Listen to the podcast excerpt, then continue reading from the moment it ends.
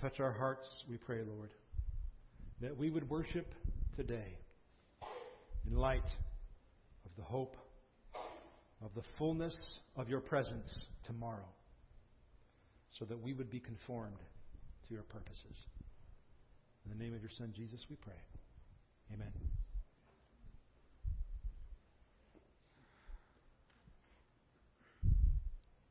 You know, I, I miss and even grieve the loss of my dear friend Jesus. You know, being called a disciple is a great honor. But being called his friend, even greater. You know, but don't get me wrong, I, I don't want to miss the greater truth.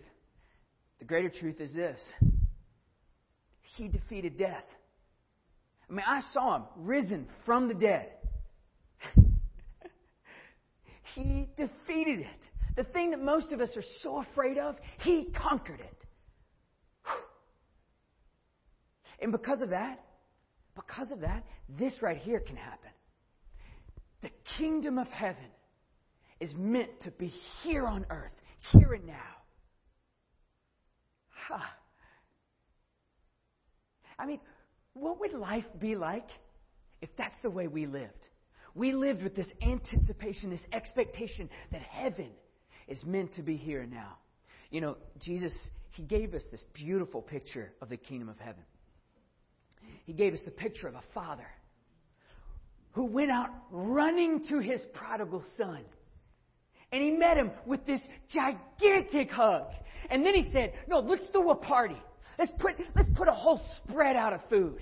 Let's give him my best robe, sandals on his feet, and a ring on his finger because he's my son. And then he gave us this other picture a shepherd who would leave the 99 to go out for one lost sheep. And then when he would find him, he'd pick him up and he'd put him on his big, broad shoulders and he would carry him home. And the whole way there, he would celebrate and then he wouldn't stop there. He'd then call the entire neighborhood. Come on, we're throwing a party for one sheep. If the Father would celebrate over us, us coming home here and now, how much greater is that celebration going to be when we step into eternity with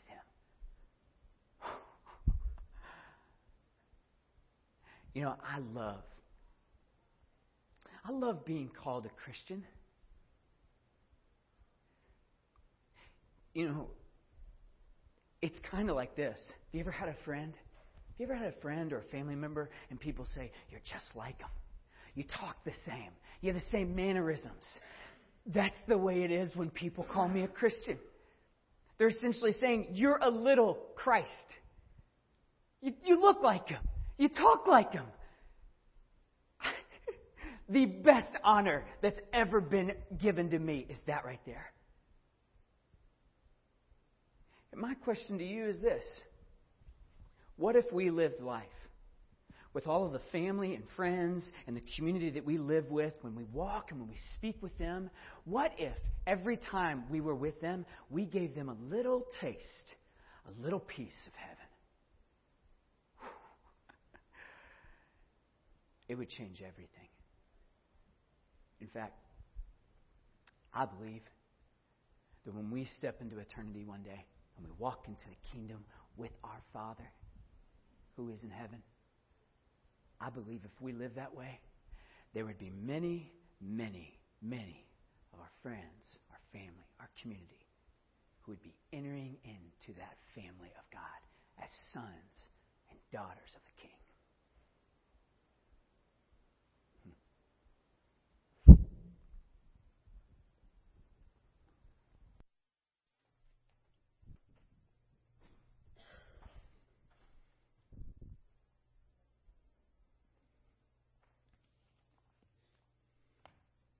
Amen. Come forward. Thanks, Jonathan. At FCC, we have um, a little thing we call the Vision Guide. It's a, an eight page introduction to all things FCC. if you sign up for one of our 30 minute lunches, we go through it together. Uh, I'm pointing that out because in the vision guide, on the very first habit, which is engage in worship, um, it says this in that description. A man named Harold Best, who is a professor of music and uh, of worship, says, Nobody does not worship. Now, think about that for a second. Nobody does not worship. This is a deeply profound idea.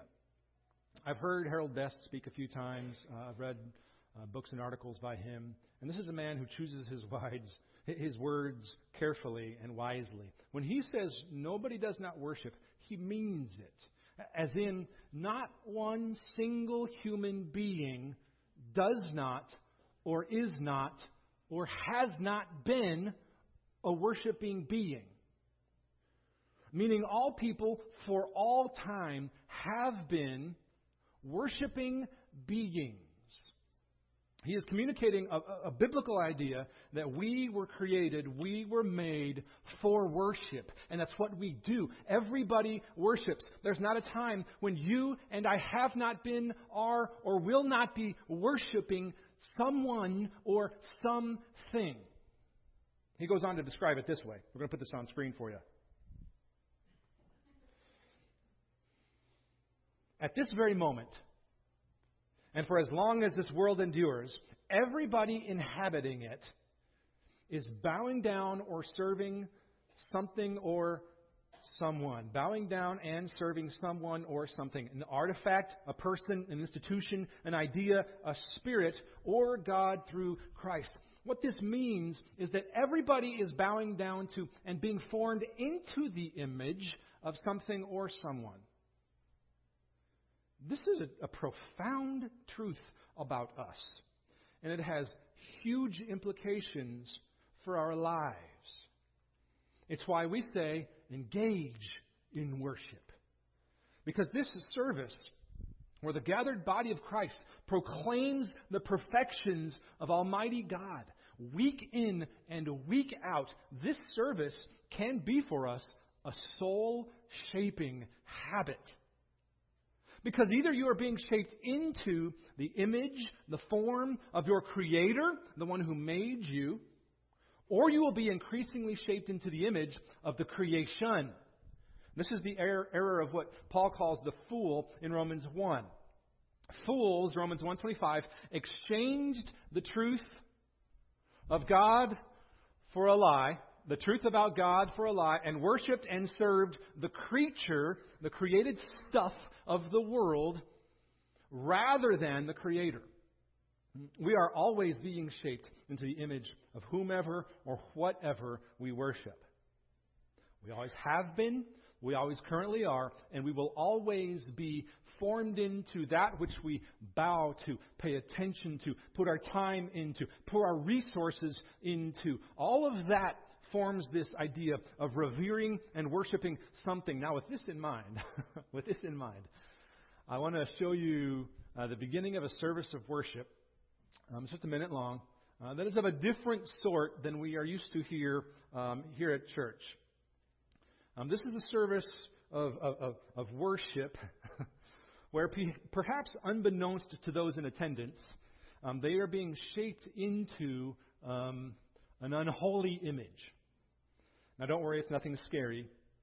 Um, it's a little bit scary depending on what sports team you follow, but um, wa- let's watch this. Service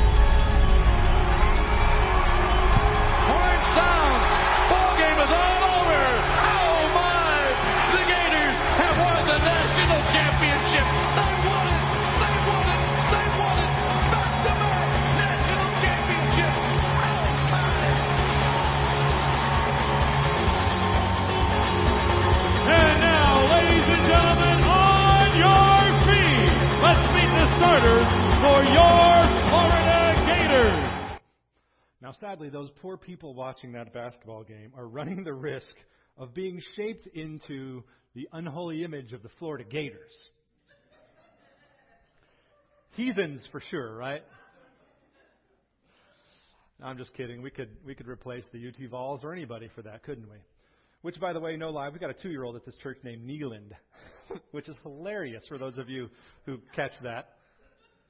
Best defensive coach ever. Invented modern defense. Preaching. Okay. 65% of his victories were shutouts. I could go on. Not that I bow at the Neyland Stadium idol. That one minute of pregame costs Florida $20,000 every time they do it. Which means apparently they think that it is worth it for what it does to bring people along into following the Gators, into what we might call the delusion, that following that's a good idea. Crazy thing is, even though it sounds like an overstatement, we can easily, we can easily give our hearts to things like that in ways that will functionally replace the Creator. And this dynamic of who or what we worship is why we work hard to create an environment here that brings us week in and week out into the presence of God. Because, friends, for us, worship is meant to be a soul shaping habit. When we bow in reverence to someone or something, we are being shaped into the image, the likeness of that someone or something that we are devoting our time, our efforts, our money, and our attention to. And we want to be a people, we want this to be a place that is in the habit of bowing down to a deserving king.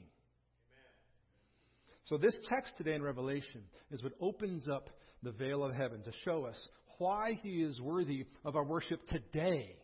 Not just as a, as a then moment, but as a today moment. Because this he, when heaven meets earth moment that Revelation 11 describes here, this heaven meets earth moment is one that pulls back the veil of history at the moment of all history, to pull back the veil of heaven to show us that He is worthy of bowing down to. Because that's a moment when all creation will either, will either have eternity of relationship with the King who's worthy of our worship, or we destroy because of the life of worship of idols and self. This is the heaven meets earth moment at the end of all time, where all creation will either bow down to this deserving King of Kings or be destroyed because of a life of worship of idols. And here's the main thing Apostle John wants to communicate to us today in this text in Revelation 11? No? if you want to participate, thank you. If you want to participate in that extraordinary moment of worship, then, that moment when heaven meets earth, then prepare your soul with ordinary moments of worship now. Participation in this vision we're going to read about means preparation now. Because the fullness of the coming of God's kingdom then is anticipated today. I'll show you when we get, where we get this. Look at verse 15. We're going to go just a little phrase at a time here at the beginning, then pick up some speed. It says this, verse 15. Then the seventh angel blew his trumpet. This is in the middle of Revelation, which you'd think isn't the end of Revelation, but it's actually the end of Revelation because everything that builds up to this in Revelation goes to this moment, and everything that comes from this moment is uh, an undoing of what came. So it's in the middle of Revelation, even though it's talking about the end of time. We can talk more about that later. We're not going to spend much time on it right now. We also know that this is the end of time for a number of reasons. It says, The angel blew his trumpet, and it says it's the seventh one, which is the last angel, the final angel. In Scripture, the number seven, especially going back to Genesis, at the beginning of the Bible, the number seven is used to describe completion and perfection. And so John takes that number and here at the end of the Bible says it's complete, it's perfect. This is the last angel. And that's part of how we know, that's part of how we know that this angel is the last one. We also know because up to this, in a couple chapters before, 8 and 9, there were the first six angels. And this is the seventh angel, the last angel blowing the trumpet. And it's right on the heels, this kind of cool moment here. It's right on the heels, this seventh seventh trumpet, after this long extended time, uh, half an hour according to the text, this long extended time of silence. So there's been all this blowing of trumpets, six angels before, and then there's this moment of silence, this silent anticipation for this final moment when the seventh angel blows his trumpet, and here comes the king.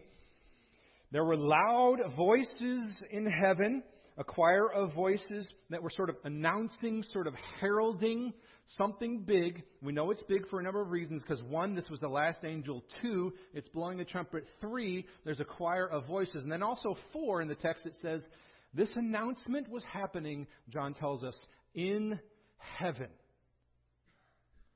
In heaven.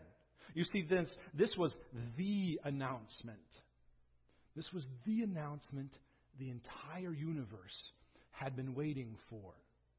The announcement that every inch of creation that has lived in brokenness has longed to hear because it means the end of all pain and all suffering and all injustice and hatred. This means the end of all evil for all time. Friends, Revelation 11 here is the announcement that's going to pull back the veil of heaven, the dwelling place of God, where the full power, the resplendent power and holiness and glory and love and justice of God are on full display. It was a, it's a weight that we could not handle because He can't abide with sin that's in us. So this veil is going to show us the power of God. And that's going to mean that those who worship Him will live with Him forever in that moment. And those who do not those who worship self, those who worship idols, will be destroyed and will live in eternity without God. And so we worship God because the reality of who He is that's being unveiled for us now is a moment we can live from today. Let me say that again. We worship Him because the reality of who He is, this vision that's pulled back, is why we can worship who He is now. That's why it says this, verse 15, to describe the moment. The seventh angel blew his trumpet. There were loud voices in heaven. And then it says, The kingdom of the world, this is that heaven meets earth moment. The kingdom of the world has become the kingdom of our Lord and of his Christ, and he shall reign forever and ever. This is a song of, of victory, of celebration of the reign of God. And so that song continues with the 24 elders, verse 16. There are 24 because there are 12 from the Old Testament tribes, 12 from the 12 apostles of the New Testament, which means they're put together to symbolize the gathering of all people. The 24 elders sit on their thrones, it says, before God, which is a picture both uh, of shared power and authority given to us because of Jesus shared power and authority that's given to us by Jesus. But notice it says it's before God. It's also a picture of humility. They sit on their thrones before God, and they fell on their faces, another picture of humility, and worshiped God, saying, We give thanks to you, Lord God Almighty, who is and who was. And normally it would say in the Bible, in almost every other single place it talks about the Lord God Almighty in this way, it says, The Lord God Almighty, who is, who was, and who is to come, but it's not in the text. And that's because John wants to say, he omits the who is to come part, because this is the heaven meets earth moment when the Lord God Almighty has already come and will be here forever. He's worthy of worship. Why? Verse 17 For you have taken your great power and begun to reign. That's why he's described as who is and who was, but not to come because he has taken his great power and begun to reign. 24 elders still speaking, verse 18. The nations raged. Talking about a little bit of history here in generic and general terms. The nations raged, meaning they plotted in vain against God and his kingdom. The nations raged, but your wrath came because God's holiness can't live with, can't abide sin. But your wrath came, and the time for the dead to be judged, meaning it's judgment day, and also reward, and for rewarding your servants, the prophets and saints, and those who fear your name, both small and great, and for destroying the destroyers of the earth. And here's this final vision, verse 19. It says, Then God's temple, in that moment, God's temple in heaven was opened, and the ark of his covenant, which is a symbol of his reign, his presence, his promises, the ark of his covenant was seen within his temple. And notice the whole earth, all of creation responds to this. There were flashes of lightning, rumblings, peals of thunder, an earthquake, and heavy hail. The earth trembles with the presence of God. He's that big. Friends, this moment in Revelation is a celebration. Uh, it's a moment of worship that celebrates the reign of perfect, holy, altogether good, Almighty God. It's a celebration of the reign of God. This passage, this service, our lives, it is all meant to be a celebration of the reign of the one who alone deserves our worship. Whatever we're giving our attention to, whatever we're spending our time with, wherever our directions for our affections are going, all of those pursuits for us will end up forming us into the image of that which is pursued. And here's the take home question for us all today. Simple question, that's a take home question for us all today. If we, if we could see a video like that video we watched earlier of what we worship outside of these four walls, if we made a hype video of your life, of the things or the people uh, that you spend your time and resources and affections on outside of here. If we made that hype video of your life, could we even show it? I know that for me, so much of my time and energy and money and affections have been spent in pursuit of idols that are infinitely unable to satisfy. Because make no mistake, friends, do not be the fool of Romans 1. We will be formed into the image of whomever or whatever we worship. So choose carefully. Choose carefully to whom or to what you are bowing. You see, there is not a choice to not worship. There is only a choice about who or what to worship. So choose wisely, choose carefully, choose prayerfully. Friends, this gathering, what we do week in and week out, as the gathered body of believers, the assembly of God's people, we are gathered here week in and week out to learn to give our hearts to God alone. Because He is a King who reigns in peace and in justice and in mercy and in grace. And His kingdom will never, ever end. His reign will do what no other reign can. And so we worship today. We worship out of the confidence that this Revelation 11 moment, where heaven and earth come together and God's full presence is going to be on display, we worship today out of the confidence that God's full presence will be made known and as the object of our affection and our devotion and our love and our worship. We will spend eternity with our Creator with perfect satisfaction, without pain, with no more frustration. with no more internal nagging feelings of defeat.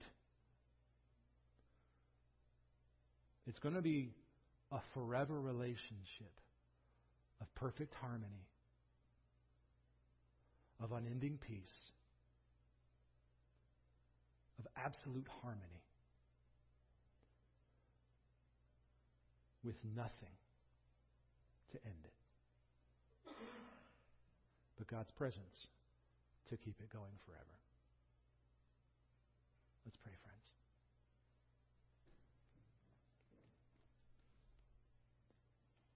Lord God, we long for that day.